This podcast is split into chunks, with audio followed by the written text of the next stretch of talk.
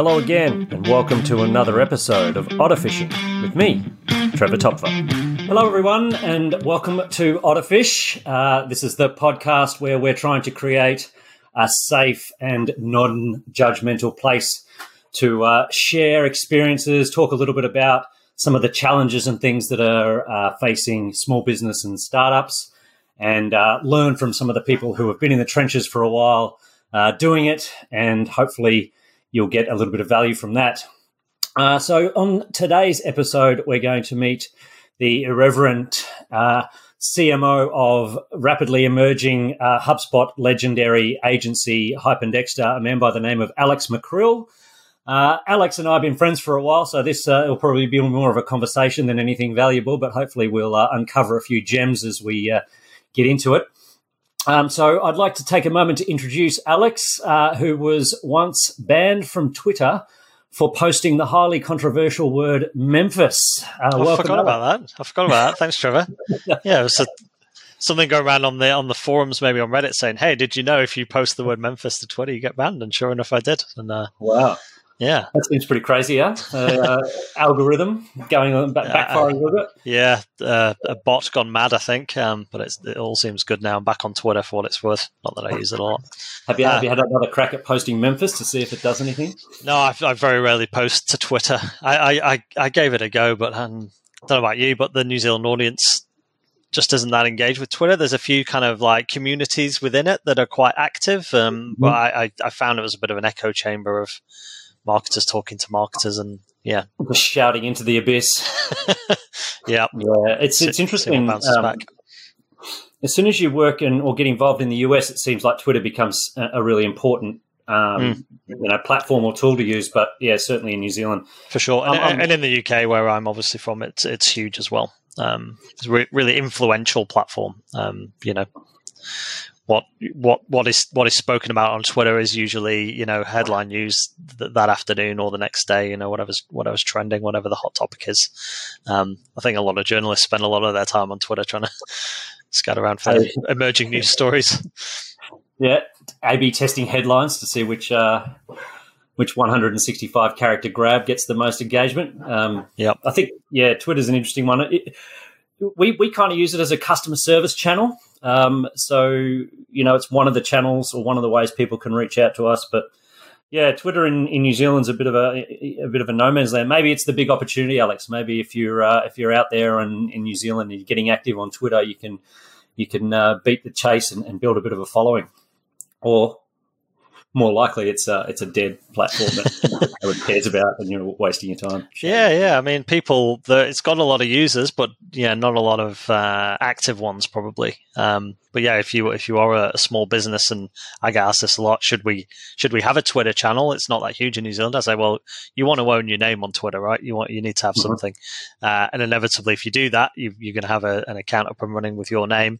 People are going to, on occasion, you know, at mention you on, on Twitter, and, and often it is that customer service channel, isn't it? If you um, if you want to be noisy about your complaint and then make sure the whole world can see how upset you are with this customer, with this uh, sorry, with this company, um, at mention them on Twitter, and, and obviously all their followers are going to see it as well, and it, obviously the, the company is then compelled to respond publicly and swiftly. Mm-hmm. Yeah, I just literally had a conversation before we got on this podcast to a guy who was posting about his experience with Tesla, of all companies. And, uh, yeah, he uh, he bought a car off them and had a really terrible customer service experience uh, that's been dragging on for a couple of months. And um, there's no real customer service function in New Zealand. They've got four staff, I think, uh, running Tesla for the entire country. And, yeah, it's a, it's a nightmare trying to get a hold of anyone. Uh Anyway, the advice to this guy from pretty much everyone, including me, was just go on Twitter, tag Elon Musk, tag tag the brand page, and uh, and you'll see them probably jump into action. So, yeah, um, so yeah, from the from the U K, uh, our listeners can probably uh, pick that one up. Um, tell us a little bit about where you came from, Alex, and, and, and how you ended up being in New Zealand. Uh, yeah, sure. So uh, my connection with New Zealand is is with, with my uncle who moved here in the um, in the seventies, I think. Um, And he was he was in advertising and marketing, believe it or not. Um, Ian McCrillen, he, he lives up the road from me here. He's, he's retired now, but he was at one time uh, creative director of, of Y and R in, in the eighties. Oh, right. Um, cool. Can't remember what other agencies he moved through, but yeah, some some of the kind of um, you know top of town agencies during the eighties and nineties, and then kind of broke broke out and did his own thing. Um, later in his career and, and did quite well for himself. But yeah, anyway, as a result of him living here, um, I'd, I'd been over as, as a, as a kid, uh, and always loved the place. And then, um, yeah, post, post uni, I, I did, um, I did visual media, which included amongst other things, uh, advertising and design and things like that.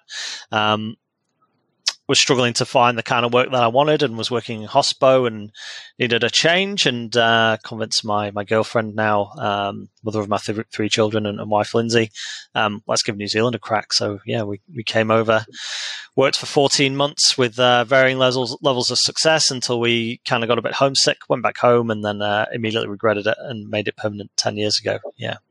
Uh, at, wow. that, at that point, I changed career and, um, yeah, went from working sort of corporate hospitality in, in match day suites at Old Trafford for Manchester United through to, um, yeah, coordinating conferences at theatre venues and things like that in the U K. Um, took a copywriting internship at a small online listings business called Gopher.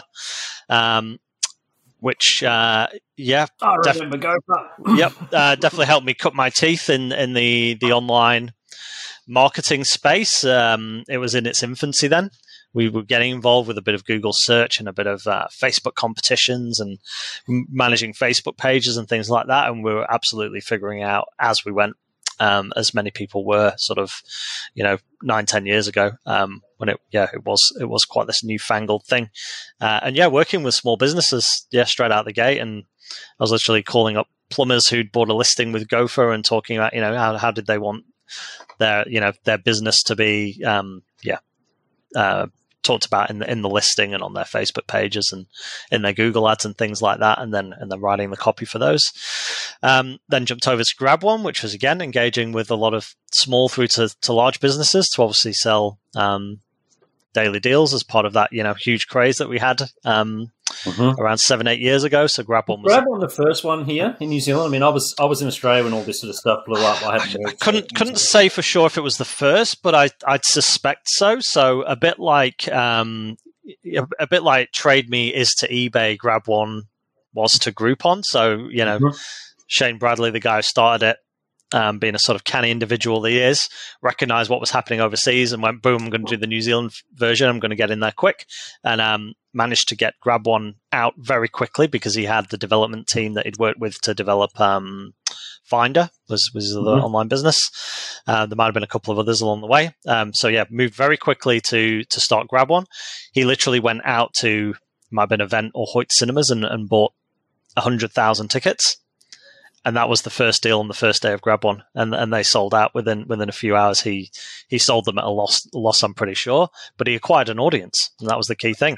So like one hundred thousand people had been on the website and signed up with an email and payment info, and the ball was very much rolling. Um, wow. And as I say, it, it, yeah, yeah. Um, so yeah, that sort of taking that leap of faith, I guess, um, got him an incredible start in that daily deals space. And this, as I say, don't know if, couldn't say with confidence was the first, but it was definitely before Groupon was on the market. It was mm-hmm. definitely before Trade Me launched Treat Me, which was their version, and it was definitely before like Selling Social and, and whatever. There were there were many of them, yeah, kind of proliferating at the time. Mm-hmm.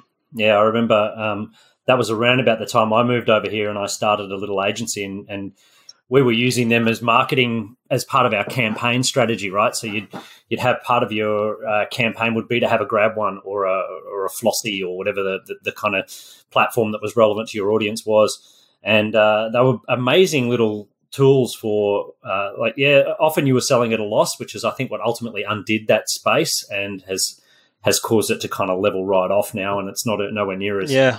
So you, you as it was. You you were right in positioning. Um, I think part of that is like customer fatigue with the whole daily deals thing, but we can come back mm-hmm. to that. Um, I think the way you mentioned as your agency, you were positioning it as part of a campaign, as a marketing cost is is exactly right. Uh, and yeah. and as you rightly say, many of the businesses were operating at a loss by, you know, let's take a restaurant, halving the price of their meals or offering two for the price of one, and then paying yeah. Grab One a commission on top of yeah, that. Then Grab One takes their There's, there's yeah. not a lot of margin. So we absolutely used to position it as a, as a marketing cost, because the business owners, not wrongly, but they saw it as a, an operational cost. It's like, oh, you want me to give away, you know, I'm going to pay the chef to cook the meal and the waiter to take it to the table and all that operational cost that I'm I'm going to lose money on. And it's like, mm-hmm. well, no, not really. Think of it as a marketing cost. What are you spending on on flyers and loyalty programs mm-hmm. and things like that, and incorporate it into those kinds of costs? Because at the end yeah. of the day, you're on Grab One. Um, at the time, we had a database of six hundred thousand people when I was there. Um, you, you, you know... It, A, a, a restaurant, a restaurant in Auckland might get in front of you know one, you know, one hundred thousand people in a morning email or something like that. So yeah, well, think about the, the audience acquisition and the exposure um, is really part of the marketing cost. Yeah, um, we even got to the point where we'd go, okay, let's let's pick a product or a service in your catalogue that we can run at a loss, but we'll use the traffic that's going to come from the Grab One deal to the website to convert them on something else. So we'd have another deal on the website on the on the landing page uh, that, you know, yep, you could, you could, uh, you bought the Grab One. Most people would, would look at the Grab One, click the link to the, to the website. And then that was our opportunity. So we saw, we saw those tools as a, as a way to drive traffic to the website to then hopefully convert them on some other deal that wasn't a, a, as much of a loss leader. Yeah, absolutely. Um, um uh, and real tactics, mate. Again, that was, that was part of how we'd position it as well. So, you know, we, You're you're renting an audience from Grab One, but once you've got people in your restaurant, their their attention is yours, right? So do what you can when they're in the restaurant. Don't treat them like a, a and I'm using restaurant as a typical example. It's the same yeah. for any business. Don't treat them as a second class customer. Don't give them a, a less than version of the experience because they paid less than. The idea is they're in your door now. It's up to you to win mm-hmm. them over and, and hopefully on sell the, you know, the next visit, the next, you know, manicure, the next massage, you know, the next Um, stay at your hotel, whatever it might be in your business. Um, mm. So a lot of the a lot of the B two B marketing we used to do was around getting that positioning right and doing that education piece so that we were stickier um, or more of a an attractive proposition for, for businesses. So it wasn't mm-hmm. just this perceived operational cost and giving money away. No, you're you're renting an audience, getting people in your door. Now your marketing begins, you know, your opportunity to to sell to them and and upsell that, that visit as well as on-sell the next one. Yeah, they were a massive, um, they were a massive piece of the of the puzzle, right? There was a time when you almost couldn't, uh, you know, I was I was particularly in the um, cosmetic medical space then, working with a lot of small, you know, skin and Botox type clinics, and uh, and it was almost impossible to run a marketing campaign without having some kind of Grab One slash, you know, um, daily deal type facet within the campaign. So it was about, you know, okay, we're going to have to do this because we're competing against it. You know, there's no one's going to pay full price for a service. When you open up one of these daily deal sites, there's five different ones you can choose from for the same service at a fraction of the price. So it was about, you know, if that's what our our, our customers are already kind of finding online and, and, and that's what we're up against, then uh, we need to include that, embrace it, lean into it, and figure out our own way of of kind of adapting that to our strategy, right? So um, I think yeah. there's I think there's always a place for it as part of the the mix for a for a small business's marketing, because it is that, you know, you physically get people into your into your building or into your business. Mm-hmm. Um, as you mentioned rightly, it's it's not as big as it once was. Um, I think I, I joined right as the, the craze was like ascending, and it was it was going crazy. Like we had a ticker on the wall of how many deals we'd sold and how much commission we'd made, and there were some scary big numbers up there at the peak. Um, and naturally, like fa- millions of emails a day, right? Mil- oh yeah, so the, yeah, I mentioned we had a database of six hundred thousand people. We'd email that database twice, sometimes three times a day. So between one point two, one point eight million emails a day.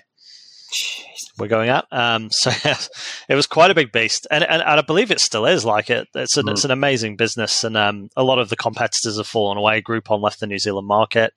Treat Me is no mm. more. Living Social and Spreets and all these other ones that that popped up, kind of Grab One, whacked them back down, and it, it kind of yeah, it it had such a huge market share. It was really hard to dislodge. Uh, I guess the lesson there is um, you've got a good idea, back it, take the leap of faith.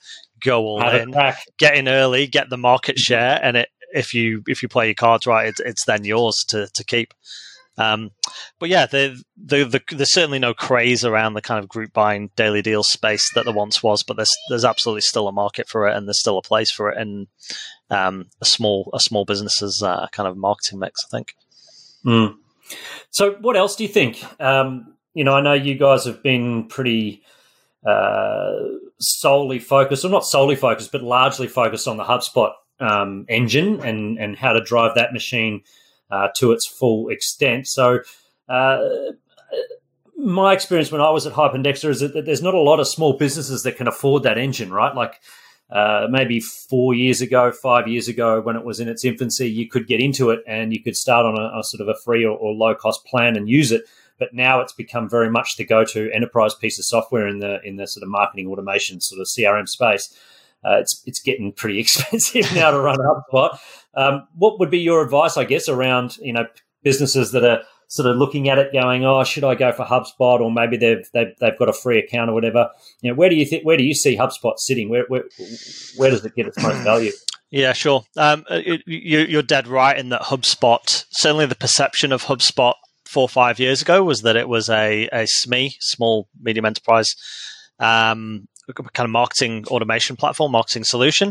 Uh, and obviously it's, it's expanded in, in many different ways. And um, it, it, it's it's been a tough nut to crack for HubSpot and for Hype and Dexter as a HubSpot partner trying to trying to sell and um, implement the software uh, to change that perception. Uh, but the the commitment from HubSpot to to developing the platform into the enterprise solution it is now has been amazing. It has come at the expense of some of the more affordable, S M E-friendly versions of the software. Um, that said, they still they still swear by the, the the free version of the C R M. You know, its tagline is it's it's free and it always will be. There's still mm-hmm. there's still some utility in that for for small businesses.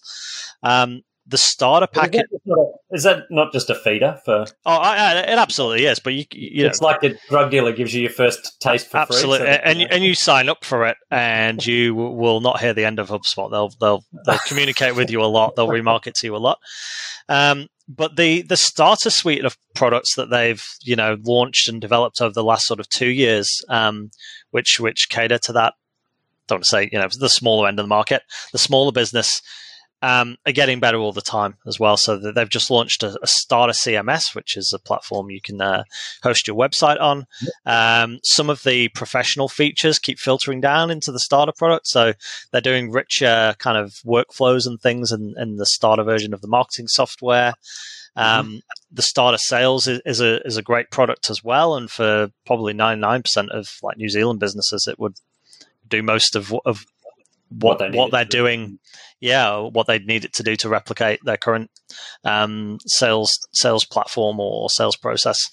Um, it's it's when, when you go pro, when you get into that rich um, pro and enterprise at the levels above, you get into that rich kind of data-driven automation and insight and ability to you know really get the platform cranking, and that's where Hype and Dexter come in and help you map out how it could work for you and how you could you know alleviate all the heavy admin of these sales and marketing processes and operational processes, start to use the data to automate customer journeys and sales mm. communications and, and things like that.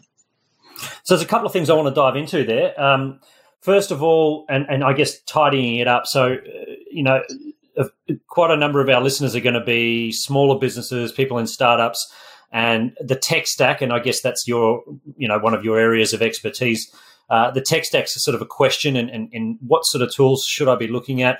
You know, you, you would have seen it a million times where they've got the hybrid model where they, you know, as they've grown and as they've needed stuff, they've bought something or grabbed something, and now they're faced with this sort of mess that bolted it, bolted it onto the other platform and then bolted another one. We call it the Frankenstein rather than the hybrid, but yeah, the Frankenstein. So I want to talk a little bit about that, and then I want to flip to the other end of that last bit and talk about um, one of the things that I've had a lot of conversations with since I started at Otterfish. Is talking with small businesses, and they just don't get like the level of um, the, the level of the ability that people who are using engines like HubSpot, you know, what they're able to track, trigger, what they're able to learn about their potential customers. The, the, the, the you know, I guess it's a bit of this.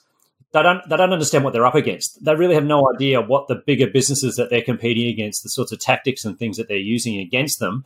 And I'd like to, I guess, get it while I, while I've got you, uh, a little bit of your kind of insight around, you know, talking us through a little bit about what what are some of those things that they're up against, and then how can they, you know, you know, kind of stay in the game and compete, and and, and you know, not just get whitewalled by the by those engines. Oh yeah, I mean, it's a, it's a big question.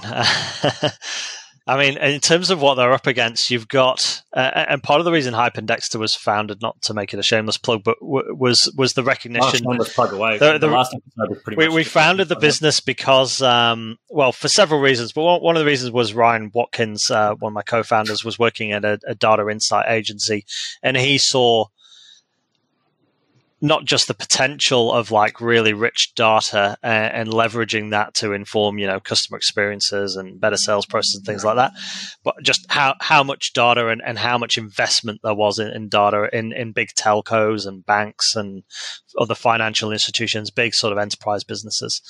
Um, and when we stumbled upon, stumbled upon, uh, is not the right word, but w- when we discovered HubSpot uh, and realized, oh, actually, this can do, you know, n- not everything that a, you know, a, a bank with a, a data and insights team of twelve people with loads of analysts pulling the levers and things.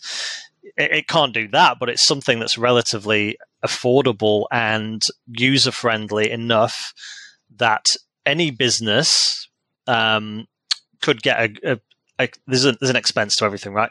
But any business could could realize a, a good return on investment by buying mm-hmm. a tool like a HubSpot, and there are other tools out there like, you know, ActiveCampaign and SharpSpring, and we've we've played with a few of them. Um, they're actually available and affordable to everyone. Uh, but what you do need is someone who really understands the tool and its capabilities inside out, as well as understanding businesses inside out and how they need to operate. And that's where a partner like Hype and Dexter um, mm-hmm. comes in and helps to understand your business challenges, goals, processes, and then configure the tool to help deliver to those. Um, so in terms of what you're up against as a small business, um, massive investment in in data and making use of data. And as I say, data scientists, data analysts, customer lifecycle managers, cust- um, marketing automation managers, the people who execute using the data to, you know, create really rich customer experiences. And like I said, when you sign up for the free HubSpot C R M, they leave no stone unturned in terms of how they communicate with you and personalize the communications and things until you become a paying customer. Um, HubSpot is kind of its own its own best model, if you like. Um, mm-hmm. So this is what companies are looking at. They're looking at what What data do we have about our customers that can inform how we can win more customers, how we can get customers to spend more with us? Um, really rich stuff. And, and obviously, the more tools you have to capture the data, um, the more you can invest in, in in getting the insights and the meaning and, and things that you can execute off the back of that data. Um, so that's the, the playing field now, right? Like it, uh, it's, it, it is the playing field. It's, it's the standard, yeah. When when I started in marketing, it was about being creative, and it was about coming up with cool shit that people would be into, that they uh, that might help bring a bit of attention and, and, and drive a little bit of um, excitement around your brand. And whilst that's still there, it's it's certainly it's, it's, now become a, a numbers game. You know, I've I've learned more about data in the last you know three or four years than I ever did in the in the fifteen years pre- preceding that. Right? Yeah, so, I mean, it, the creativity is still is still critical, but it's it's kind of the It's the, it's the soft furnishings, and it's the lick of paint, and it's the it's the glazing, and it's the window frames of the house. It, it's built on a foundation of, of really good data insights and and you know uh, and research and, and these kinds of learnings um, are informing you know how we talk about a product, where we talk about it, how many times we talk about it, who we talk about it to, um, and then and then you, of course you, you layer you know great creative to, to get people's attention and, and to you know win hearts and minds on top of it. And then you're kind of dissecting all of those different levels of sort of the campaign or the journey or whatever, however you want to describe that, and, and pulling levers to optimize. You know, like if you sort of find that email three in the nurture journey doesn't seem to have a great conversion rate, you know, we can lift that up. And I think, you know, a lot of small businesses just don't realize that that's the level to which the compet- the, the bigger players in the game that have access to these resources. Yeah, that's right. We, we, we that, right? They're paying people like you to go, Alex, how do I shift my conversion rate on email three from from you know three percent to seven percent, and, you know, because that'll translate to an X amount of, you know, additional revenue or, or whatever that looks like. That's very true. Um, there, there's a fair bit of work that I would advise you undertake before you get to that kind of like granular, this email, if we lift the conversion rate zero point five percent equals this many dollars. Um, but absolutely, we we talk a lot about funnels in, in, in our industry, and a lot of companies are aware of, you know, the concept of a, a marketing funnel or a sales funnel. We we talk more about business funnels at, at Hype and Dexter. You know, it's it's marketing feeding into sales, and then it's sales feeding into after sales and customer service, and then uh, HubSpot calls it the flywheel. Actually, not the funnel anymore. It it, it spins back around, and, and the great customer experiences that that you deliver as a company inform your marketing again. We go back to market and we go, look, you know, these are the things our customers say about us, or we, you know, incentivize customers to go out and tell friends and family to refer us. We wrap incentives around that, loyalty schemes, all these things that, that keep our existing customers, you know, looping back around and going through that funnel again and bringing some of their friends with them each time. Mm-hmm. Um, and a lot of this stuff is autopilot, right? Like once it's set up, Uh, and, you, and you're bringing people into the funnel, these journeys can go on. I, I remember one of the campaigns we ran together uh, went on for like eighteen months, right? Like the same campaign, still bringing fresh new leads in eighteen months later with a minimum of spend. Yeah, yeah. And to, to extend that house analogy, you, you'll put a fresh lick of paint on it. You know, you'll you'll change up the imagery and, and switch a few words around. You'll probably have tested, you know, a,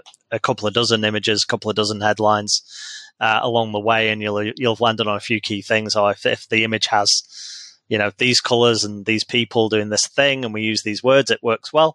You, you just keep cycling through. You just, you, like I say, give it a fresh lick of paint, and it and it can uh, you can keep going. You can stand it up.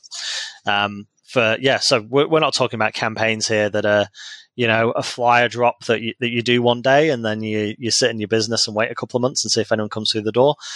You, you invest a couple of months up front to building it, but you do it right, and it, it's it's going to work for, you know, X amount of time. It, it works for as long as it works. But it's almost that persona, right? So that particular buyer type or customer type set up. There's a there's an there's a, a conversation, a journey, a pathway in for, to the business for that person. And yeah, while well, you might need to freshen it up every now and again because people get sick of seeing the same creative, that that underlying infrastructure is always there for that.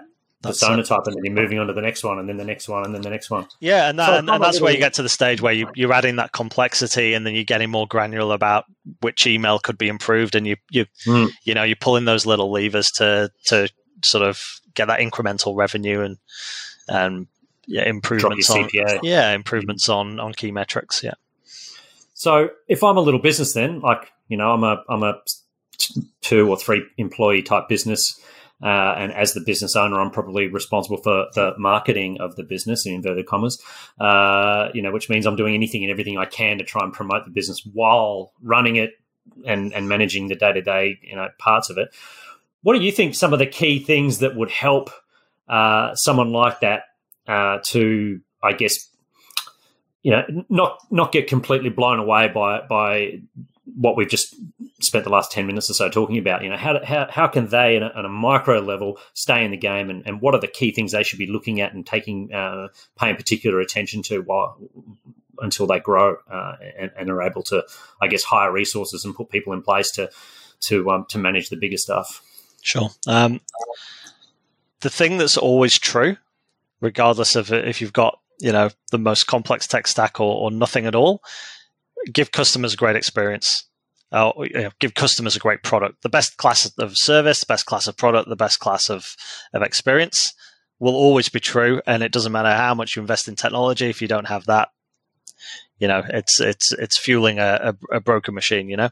Um, so absolutely, cus- customer experience is is number one.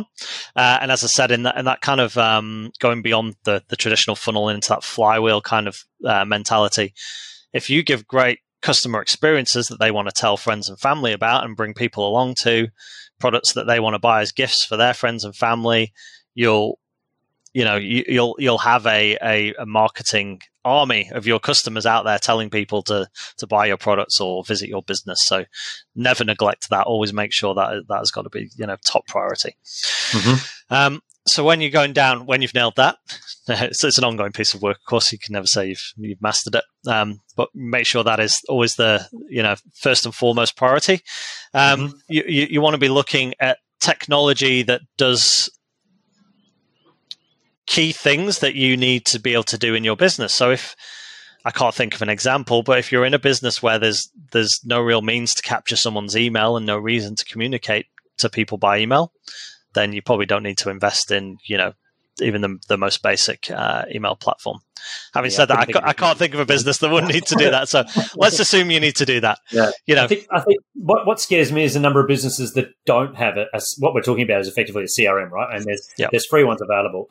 Uh, so there's no real excuse. You know, people who are running on spreadsheets or just their fucking mobile phone contacts list uh, and have no way of tracking and understanding who their customers are, who's in their funnel, where they're in the funnel, none of that stuff. Um, it's just, it's bewildering, you know? Yeah. Yeah. Um, I mean, if you're keeping contact, you know, contact records we talk about, if if you're keeping information on your contact, their name, their email, their phone number, their address, whatever it is, in a book, in a Rolodex, in a spreadsheet, on post-it notes on the wall, then you're missing so many opportunities. Um, yeah. As you said, there's, there's free C R Ms out there.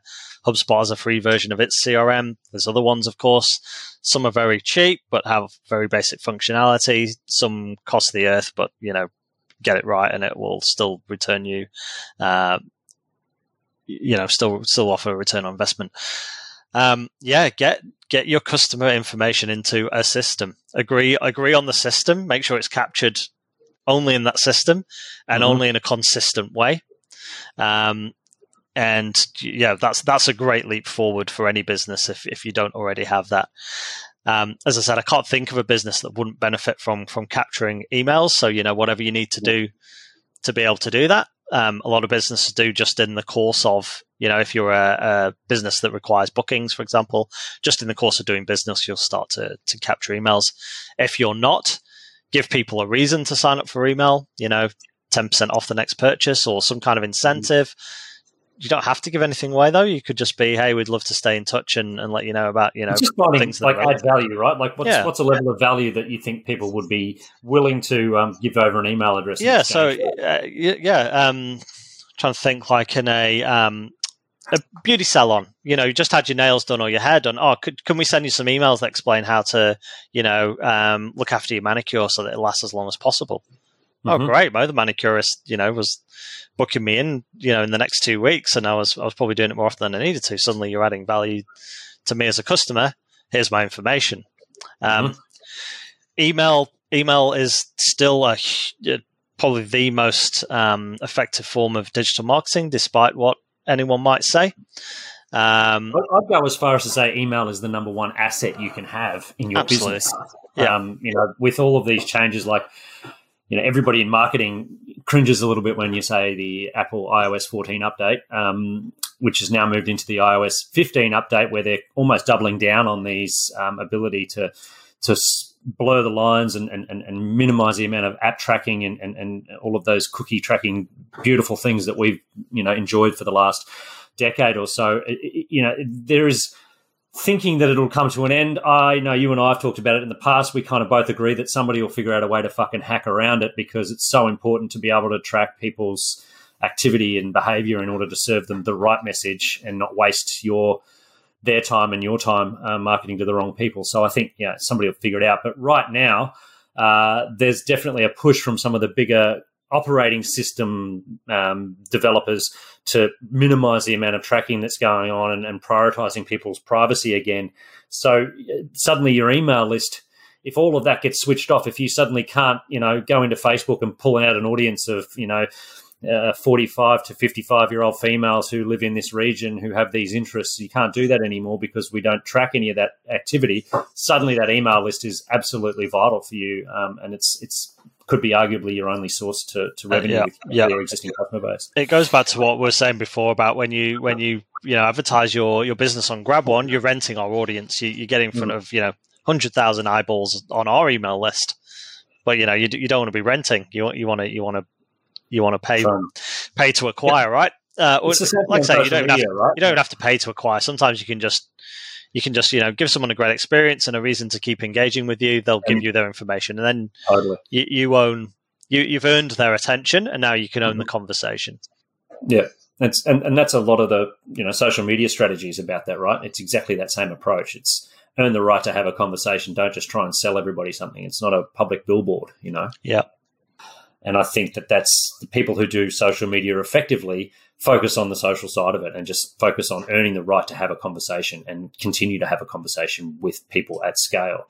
Uh, and, you know, you would be the least fucking most popular person in the room if you just walked into the party going, hey, I've got, you know, buy one, get one free on blah, blah, blah. You know, suddenly you'd find yourself in the corner with no mates and no one willing to buy you a beer. Um So, okay, so get a get a C R M. I, I, I kind of think that, you know, we, we still, whilst it's changing, we still make purchasing decisions on websites, right? So there's the, the, the company's website's still involved in the journey, and, and arguably it may always be involved in the journey. So that's kind of home base, and then everything needs to connect to that. So your social media needs to connect to that. Anything else you're doing in the digital sense needs to connect to that, and the C R M is usually the tool that brings all of those things together. So that that's that's kind of how I describe it to a small businesses.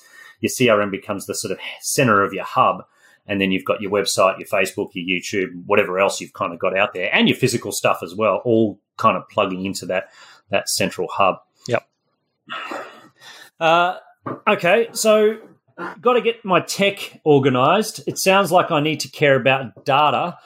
Um, have you come across or are you familiar with any platforms that help you gather, visualize, interpret, use data? As a small business, I don't I don't have a degree in statistics. I don't have access to a, uh, a business analyst, but I've got my Google Analytics data coming in, for example, or I've got my Facebook data coming in somewhere. Have you come across any any little basic fundamental tools and things that might help people uh, start on their journey towards uh, making data-driven decisions? In yeah, yeah, great point. I mean, I mean, it's it's one thing to to start gathering data. It's another thing to have tools to collect data. It's useless if you don't know how to interpret it and how to do anything yeah. with it, right? What is the C T R? What is the C P A? What does all of that stuff actually mean? Yeah, yeah I mean, I mean. All this information's out there. If if you, you need to understand sort of sort of key metrics, um, I might just touch on that quickly before I answer your question. One of the key metrics, which so few businesses that I that I consult to, and I'm talking like global SaaS businesses through to we're dealing know, with household names at Hyper Dexter now, right? Yeah, yeah, the, all, all the all the way through from you know a small Auckland catering firm to a massive global uh, software business with like fifty million users. They've never calculated what the the value of their customer is, so they've they've never gone through the exercise of going. So true. Going, how, how many how, how much revenue have we made? How many customers customers have generated that revenue, and how long have they been with us? And if you know those three things, which most businesses, if they cared to look, would be able to find out, you'd be able to work out how much a customer on average is worth to you and how long they stay with you. So, for example, you know, uh, our average customer spends one thousand dollars with us over three years. Um, so that they're, they're worth three hundred thirty-three dollars a year um, and over a lifetime, one thousand dollars. Therefore, I, as a business, can probably afford to spend one hundred dollars acquiring a new customer because I know on average I'll get one thousand dollars out of out of acquiring that customer. Like if you... And uh, I, like I say, it's shocking, but most businesses, even though the, the math is relatively simple, never sat down and figured that out. And that is mm. the key insight that will inform what your marketing budget should be, mm-hmm. whether marketing whether is working. If you're, well. yep. yeah, if you're paying five hundred bucks a lead and you want to get one thousand dollars from the average customer, um, and it costs five hundred dollars to service that customer, you, you're only breaking even, right? So you need to know these things. So you, you need to know how much to invest in what areas and whether your investment is paying off.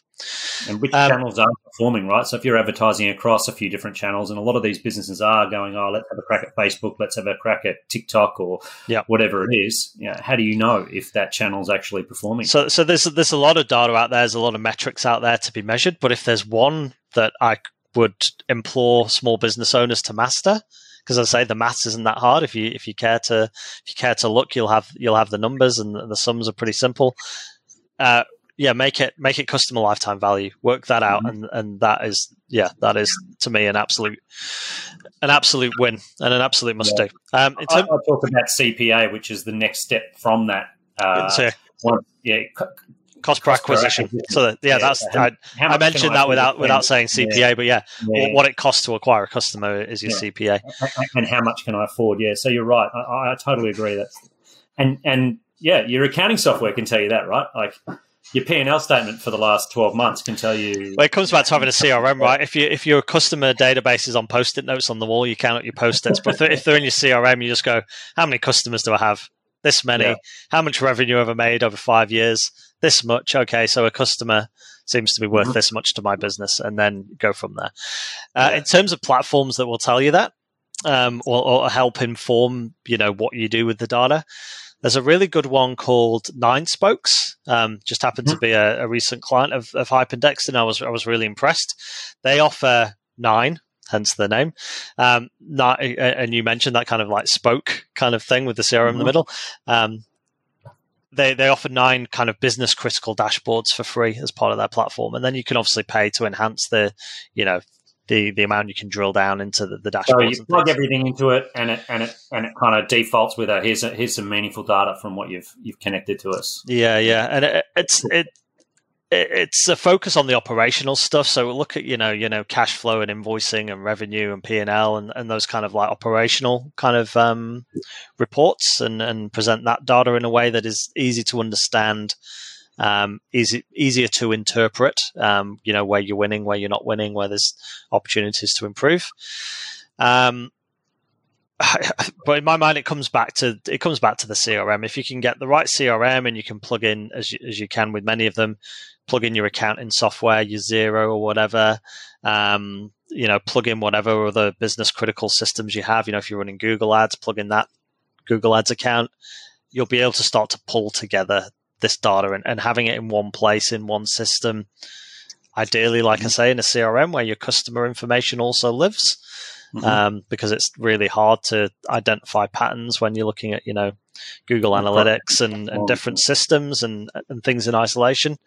Um, that C R M again, again is is really critical um, and central. Plus, there's the uh, the the attribution modeling, right, which is kind of the, the elephant in the room whenever you, you have a marketing conversation or you're talking to any platform and you start talking about attribution modeling, you watch people age prematurely right in front of you.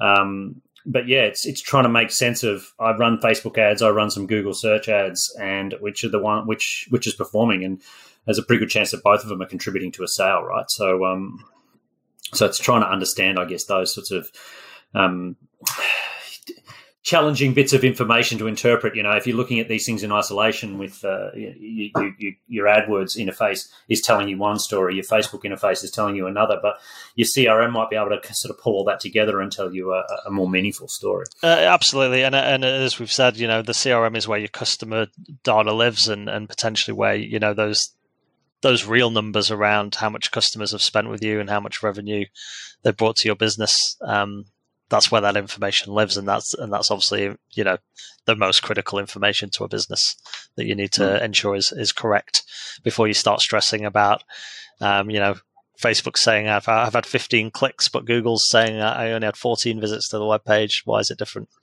Mm-hmm. Yeah, it's a it's a difficult one, and um, I, I always sort of talk to small businesses and startups and things and say just use the data as a guide. That that that kind of analytical data, the Um, that, that posthumous stuff, you know, it's happened and you're looking back on it and reflecting on it. Uh, there's a bit of a, there's a huge challenge at the moment. And I have to admit, I think HubSpot's probably one of the leading horses in the race to try and solve this multi-attribution modeling. And, you know, how do we, you know, how do we work out exactly how much of the marketing spend in each different channel is, is, is performing, and, you know, all of that stuff that is absolutely and horrifically confusing for even probably the data scientists of the world to try and figure out. Um, but certainly for a small business that's that's looking at it, I, I always sort of say, look, it's more of a guide. You know, don't don't get uh, too bogged down in the in the nitty gritties and the and the decimal places of things, and uh, you know, worrying about, like you say, if the data reporting on different platforms is different and you can't make sense of it. You know, I, I think uh, it's it's really sound advice to just say, okay, what does your gut tell you and what does the data tell you, and, and do those two things align or are they at odds? And if they're at odds, then maybe you need to investigate a bit further. If they're aligned, then you're probably doing the right things and you should keep going. Yeah, and, and I would say if there is discrepancies in the data and they're actually having a meaningful impact on the business, do do have someone investigate them. Like, mm. don't don't ignore them. But yeah, the, some of the little granular things that businesses focus on that, oh, even if we figured it out, would it really? What would you do differently with it? Yeah. yeah. If you're hemorrhaging, if you're hemorrhaging cash on your bottom line, and the data's screaming at you to do something about that, then do something about that before you yeah. you worry about you know click attribution and things. Cool. Uh, okay, uh, so final question. We probably should wrap this up. What are we into? About forty-five minutes or so, I yeah. think. Um, so final question is, what's the your number one thing that you're really into right now in terms of uh, digital marketing? What's your uh, what's your kind of go-to? What's the thing that you've seen that may have you know done something really cool, uh, shifted the needle? It was something new you tried that got a really good result. What's your what's what are you into right now, Alex? Oh, you put me on the spot there. Um, mm.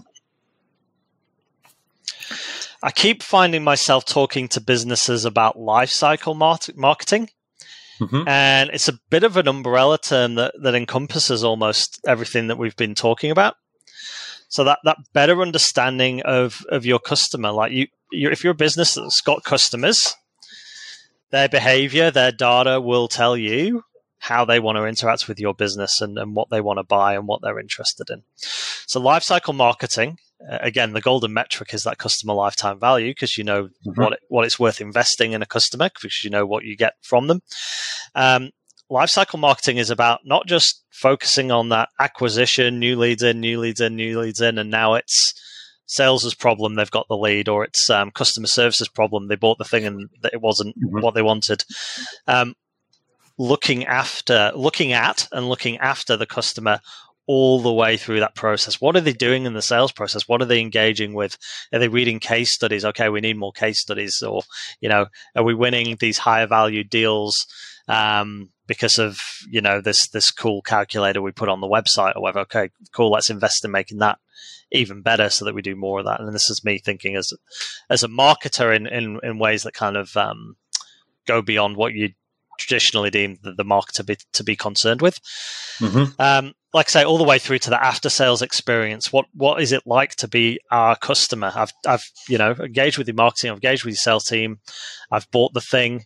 Um, do we lots of businesses do? Do we just leave the customer alone now and go best of luck? You know, what is that after sale um, experience like? You know, is there mm-hmm. and, and with you know the kind of tools we're talking about, there's opportunity to to automate these things based on you buying this. We'll send you this series of emails, or we'll start to promote the, um, you know, you've bought the iPad, we'll start showing you ads for the, the Apple Pencil or whatever it is that mm-hmm. is supplementary to what you've just bought. And like I say, understanding that data will tell you the, the golden window for someone who's just bought an iPad, when they're most likely to buy an Apple Pencil or a keyboard or a case or whatever. So you'll know mm-hmm. when to ask Uh, you know, w- when to show them and, and ask for those additional sales at the right time. Uh, and then what does it look like beyond that? Like, when do they, um, I'm in the market for an iPad, can you tell? When, when do they want to buy um, the upgrade of the iPad? Is it, what, is it, what stage have they picked you at? Oh, I've just started looking, so I'm early stage. Um, you know, when am I likely to upgrade? Is it two years? Is it three years? And, and based on my customer type, maybe it's four or five years, which it would be in my case.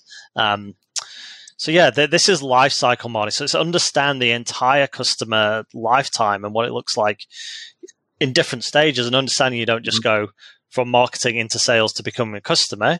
You go back through, and you'll go through many times in a loop, and you'll go through backwards, and then you'll have a problem and you'll go to customer service. So what can we do on that side that can inform yeah, cool. our marketing as well? Yeah, it's it's almost like I had this uh, this saying that wherever the rubber touches the road, marketing needs to be involved, right? And I know that most marketers are probably going, fuck, Trevor, shut up, you're my, my, I'm busy enough. Um, but in my mind, you know, you're having a marketing conversation every time you touch a customer, like every time Absolutely. a customer is interacting with anything, whether it be a website or a customer service phone call or a, a, a Twitter exchange because you didn't get your, your trading vehicle refunded or whatever it happens to be. Um, you know, marketing needs to be aware of what's going on. Uh, how is that being, uh, you know, how is that journey, like you say, that life cycle marketing? How, how are we taking, uh, making the most of that opportunity? Are we are we adding as much value as we can for our customers at that point in the journey, or are we are we proactive in that? You know, that eighty twenty rule, right, where uh, you know twenty percent of your customers account for eighty percent of your revenue, and, and what are you doing to identify, nurture, and make the most of those twenty percent? And are you doing anything, or are you just hoping that, you know, you, you, your lookalike audience on Facebook will bring more of them into your funnel? Yeah, absolutely. It's critical that marketing not necessarily dictating what every customer touch point looks like, but is is aware of what every customer touch point, mm-hmm. uh, every every touch point that potentially exists for a yeah. business, because every time you engage with a business as a customer, it affects your perception of that business, that business's brand, and your relationship with that business, right? Um, and there's no way there's no way to get around that. So um, at least being aware that these touch points are happening, because I know, I know salespeople don't take too kindly to being told, oh, you should say this because it's on brand, or customer experience mm-hmm. should do this because it's more on brand. It's not about that. It's about understanding these touch points happen and what can we do to to improve. What's come before? What's yeah, yeah. After? What's the context, and the context. how how did we get yeah. here, and how do we how do we yeah. you know get to the next it's stage? It's not about just pushing the, the the key selling messages at every available opportunity. Exactly, because um, there's times when it's absolutely not appropriate to sell to the totally. lead or to um, the customer. Yeah, and I, I I think that's amazing advice that any business can do at any stage of their journey, right? Whether you're about to launch, um, you're a year in, uh, or you're you know twenty years in, taking the time to understand the full customer life cycle. And you very quickly, when you start to map it down, draw it out, write it down, however you sort of digest that information, you start to see little areas and opportunities straight away. You start going, shit, that's a touch point we've completely ignored. You know, we've never yeah, and a, a great way to do this, a practical way to do this, is we're all customers of something or other, right? So take mm-hmm. take mental note, take an actual note of when you've had an interaction with a business, and whether it, how it made you feel. Was it particularly good or bad?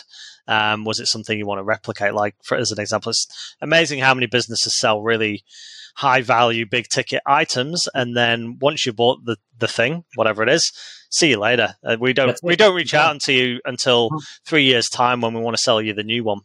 There's there's and no yet, there's no care in between. You know, there's no totally. relationship nurturing or anything that happens in between, uh, and that, that is a big gap for a lot of businesses. And that's probably one that yeah, if you feel like you have that gap in your business, you should address it. Well, you should take the time to look, right? Um, because you don't know what you don't know, and, yep. and taking the time to sit down and map these points out, and literally write them out. You know, uh, I map out every every page of the website they have to go through, and what, what that looks like right through, you know, all the way. And um, it's interesting you talk about making the most of those opportunities. Are, it reminded me of a, a story of a friend of mine who she bought a, a secondhand Lexus on Trade Me, took it into the Lexus dealership to have it serviced. This is a I don't know. I don't know, maybe seven or eight years old. It was a, it was a secondhand Lexus done thirty, forty thousand Ks, whatever it was. Took it into the Lexus dealership to have it serviced, and that Lexus dealership b- invited her to become one of their customers. So she hadn't even bought the car from that dealership. She'd given them no money apart from the cost of servicing the car, and they set her up with, uh, you know, they put her on mailing lists to give her early access to tickets. They invited her to do test drive days. They they basically nurtured her like she'd spent, you know, a hundred grand on a brand new car at the dealership. And so when time came for her to to upgrade her car, she went straight into that same dealership and bought a brand new Lexus. Yep. And didn't even think about it. And it was, you know, it, it was all because that dealership recognized that that was a touch point that they could make the most of and add value at um, to somebody who's already bought the product, and, and weren't, you know, oh, you didn't buy it from us, so, you know, you can piss off and, and go somewhere else. It was like, okay, th- here's an opportunity to somebody who's into our product. They bought it from the competitor, but why don't we try and win them as a client? And it totally worked. Absolutely worked. Great example. So, yeah, yeah, it's so important to, to make the most of all of those little touch points. All right, mate, well, we uh, I better sign this thing off. Um, thanks for, for coming and joining us and giving up some of your time. Hopefully our listeners uh grab something useful from that. Otherwise, it was just nice to have a chat. Yeah, yeah, good yarn, mate. Thanks for having me along. I enjoyed it. Cool. Um, and the we need to do a corporate sign-off line because we do get paid. We, well, the bill gets paid. So this uh, this podcast is brought to you by Otterfish. Uh, Otterfish makes smart ads easy, and uh, is really relevant to this conversation. Actually, Otterfish is a great tool for getting that data, so you can uh, set up and test a range of Facebook ads really easily and test it into different audiences. So you can test your headlines, you can test your copy, you can test your image and get a feel for uh, which is uh, performing the best. And Otterfish will do that for you really easily, really quickly, and really cheaply. So before you go spending big on, on Facebook ads or whatever other channel you're going to, uh, Otterfish is a great little tool to use. So There's the plug for Otterfish. Thanks, Alex. Good we'll uh, we'll catch up with you again, mate. All the best. Thanks, everybody. Cheers. Thanks. Cheers.